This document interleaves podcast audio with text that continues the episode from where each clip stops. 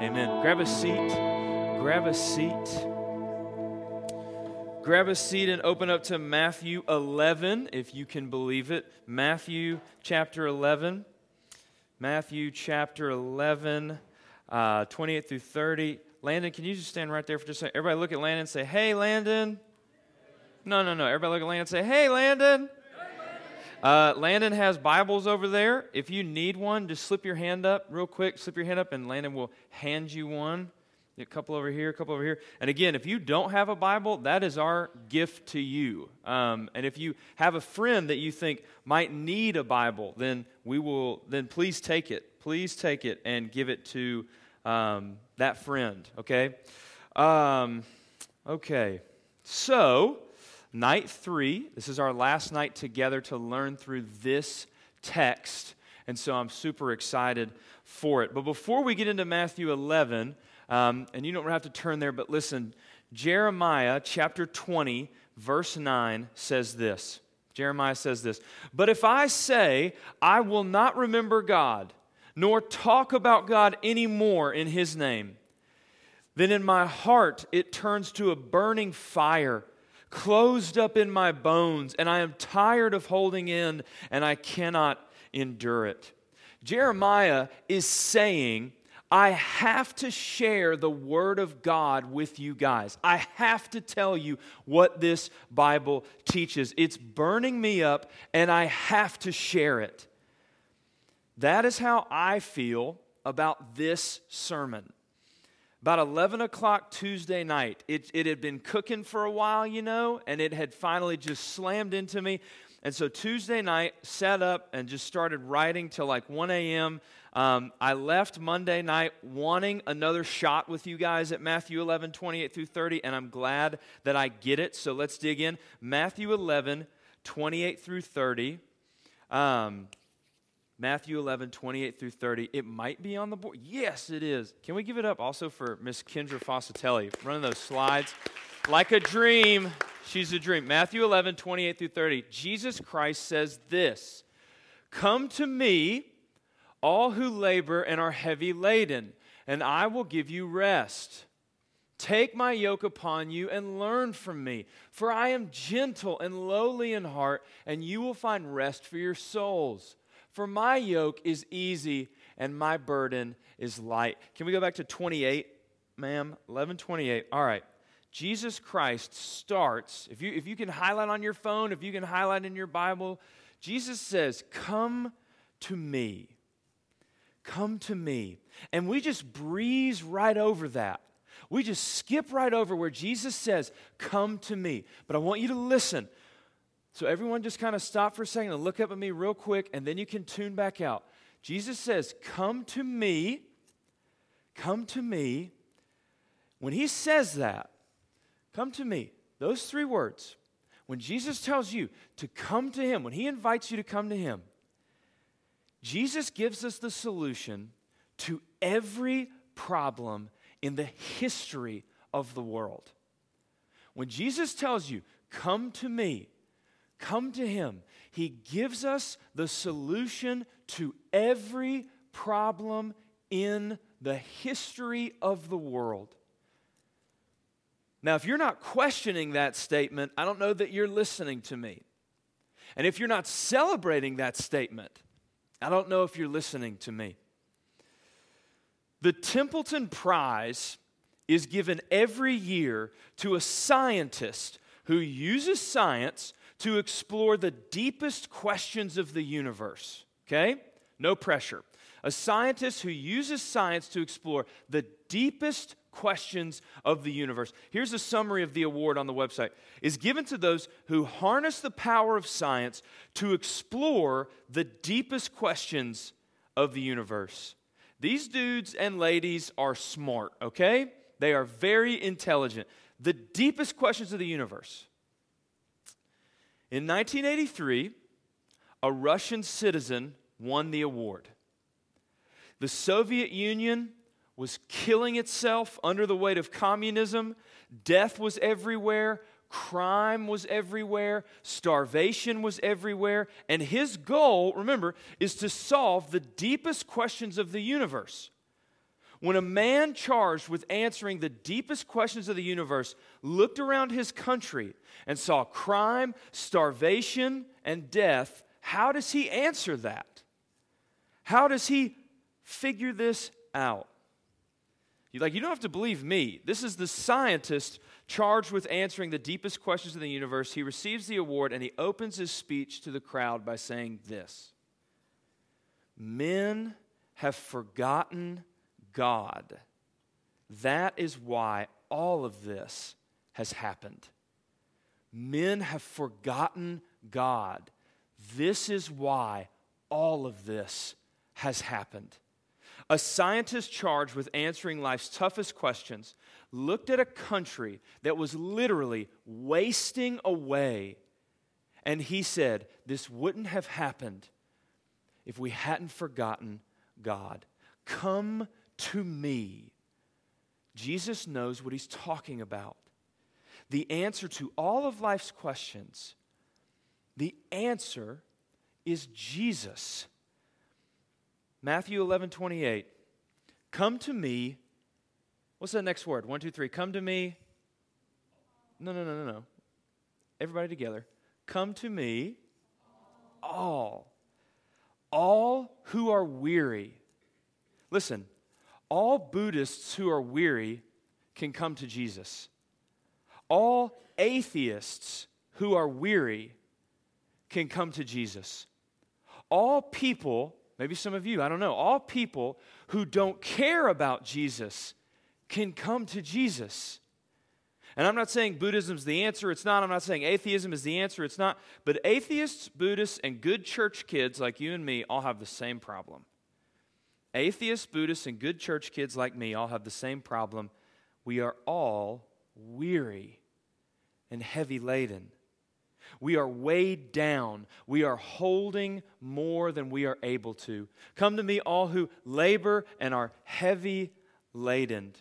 We're tired, and we've got these things in life weighing on us. Life is just hard. And we, you and me, we're sinful. But what happens when we take those things to Jesus? And I will give you rest. Notice, now look, this is important. Notice, Jesus doesn't say here that you will get rest, but that is what happens. Come to me and you'll get rest. But he doesn't say that. He says, I will give you rest.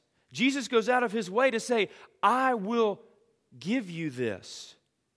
Now you're getting it. So what is he doing?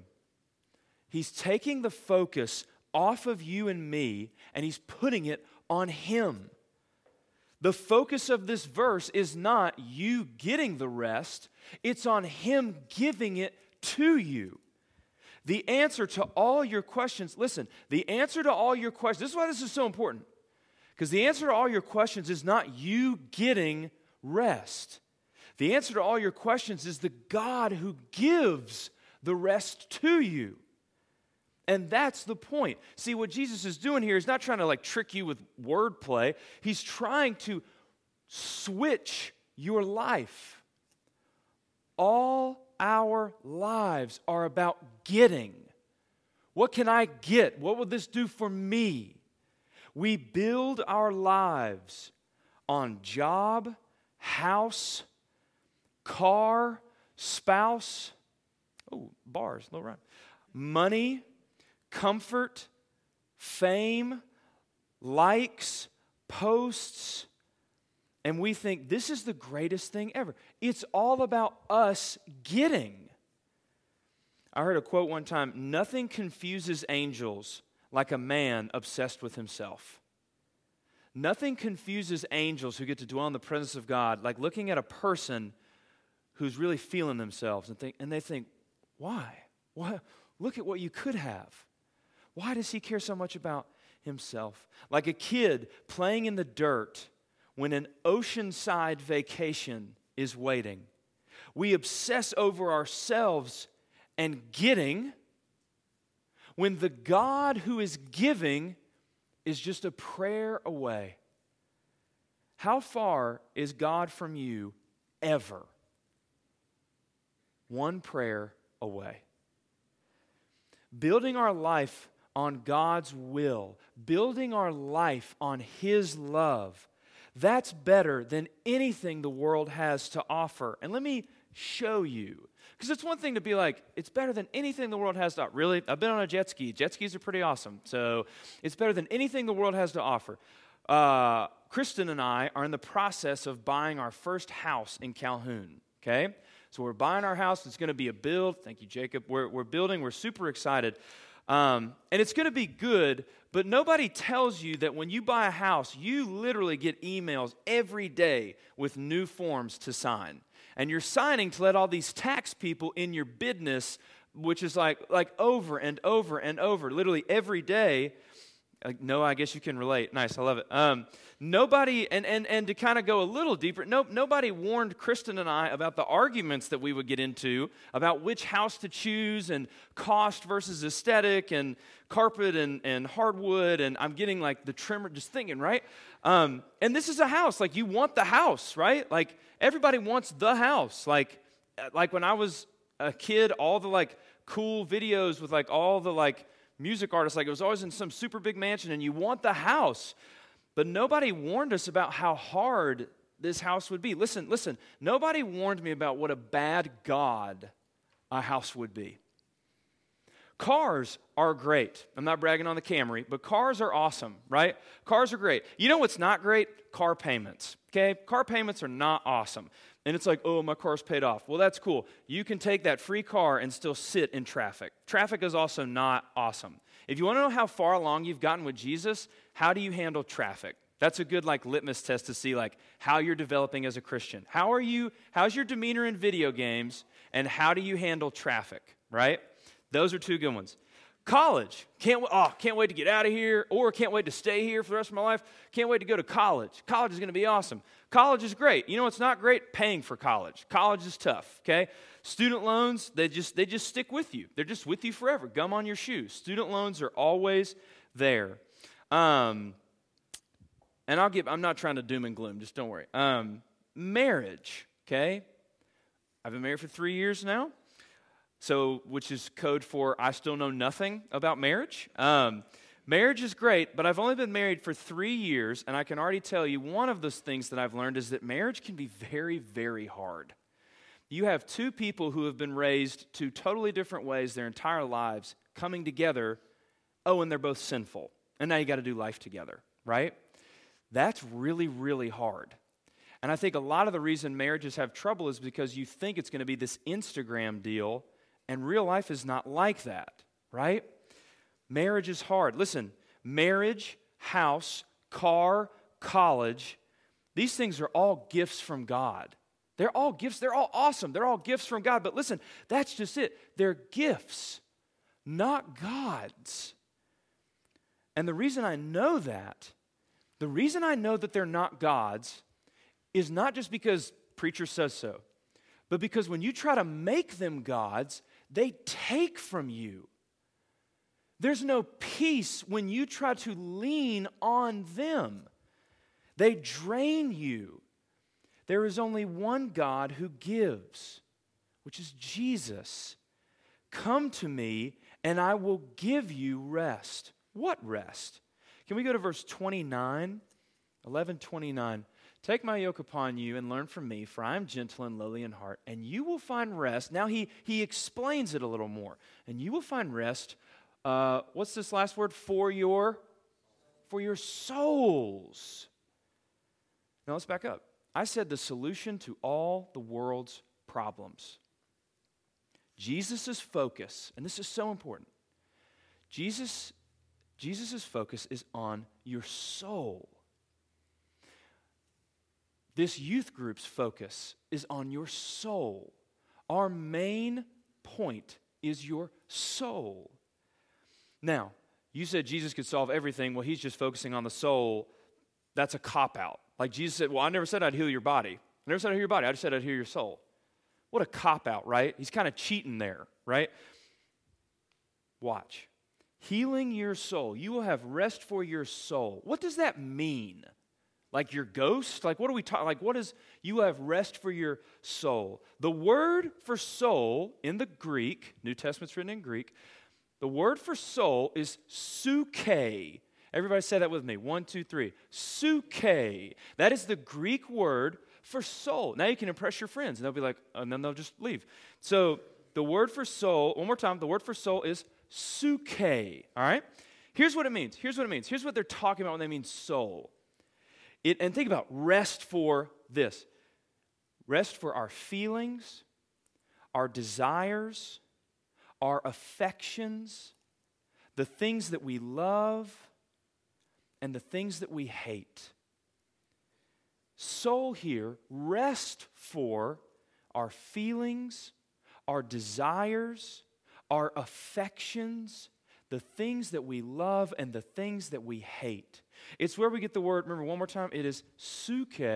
It's where we get the word psyche from. You can hear it, right?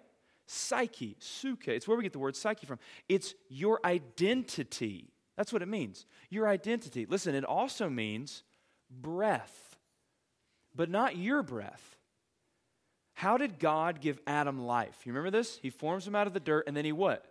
He breathes into him his breath. Listen, the soul, your identity, your affections, your desires, the soul is what's left when God breathes life into a person. Your identity, who you are, your suke, who you are, is from the breath of God. It's from God. Who you are, the way you tick, that's from God. So the only way you'll find peace in your identity is when you give it back to God, when you come to me. Your soul is from God, so the only way you're going to get rest for your soul is by going to God. Come to me, and I will give you rest for your soul. You will only find peace in God. Let me show you why this is important. If you get cancer, your worldly identity is now cancer patient. Okay? But if you go to Jesus, he will give you rest for your soul. Your body may still be sick, but in your soul, at the deepest, most important level of who you are, you won't have cancer. You'll spend an eternity away from cancer. Flip it the other way. Let's say you get a job that makes you a billionaire, okay? Jeff Bezos level money, right? Why do you guys always tune back in when I talk about you being a billionaire? Um, Jeff Bezos level money. The world, now remember, the world when you got cancer sees you, sees you as a cancer patient. That's your identity. But when you become a billionaire, the world sees you as a huge success. Your worldly identity, your worldly suke will be as a huge success. But what about your soul? Michael Jordan is worth $1.6 billion. He is also one of the saddest, most bitter men on the planet. Steve Jobs, Apple Computers, his net worth was $7 billion. And then he died in 2011 at the age of 56. How much money does Steve Jobs get to spend now? What is his identity now? Um, Noah, can you come up here for just a second and help me? Let's give it up for Noah real quick. Doing a great job, Noah. Noah, can you just kind of unfurl this as best we can? I don't know. We're going to give it a shot here. Yep, perfect. This is a 50 foot HDMI cable, okay? 50 foot HDMI cable. No, just take it to the wall and that's good. This, is a, this, this HDMI cable is 50 feet long, all right? 50 feet long. But just pretend that it goes on forever. Okay, now 50 feet is still a pretty big deal. But just pretend that this goes on forever. You're good, Noah. Thanks, buddy. Can we thank Noah for his amazing help? My lovely assistant. All right, here we go. This HDMI cable is 50 feet long. But I want you to pretend, okay, that it goes on forever wraps around the world, just continues to go on for eternity. Okay? This HDMI cable represents your existence. Okay? It goes on forever. You will live forever. It's just a question of where. Okay? It goes on forever. And this little blue part right here goes on forever. This little blue part right here is your life on earth. Okay? What blows me away is that so many of us, all we think about is this blue part. Got to work really hard, got to get into the right college, got to got to skip church so I can keep getting better, so I can go D1. Obviously, I'll go D1. Got to got to get all the classes I can get, got to get the good job, got to work real hard so that I can retire and really enjoy this part right here. Really got to be sure I get this in. When all this is left, we are determined to get our identity here, right here. So I got to work hard and get the good job and really enjoy this part right. I'm going to I'm going to stress out my whole life so that I can really enjoy right here. And we totally forget everything that's left. Christians are, are crazy. Christians don't get it. You're, you're giving your money away, you're spending your Wednesdays or your Sundays at a church to learn from a book. Ser- like, what are, what are books even? A book? Really? You know the PS5 is out, right? A book? Are you kidding me? By the way, like in your life, the PS5 came out like here, the 6 will come out like here, and then it'll be over, okay? Um, your identity, our identity is in the world.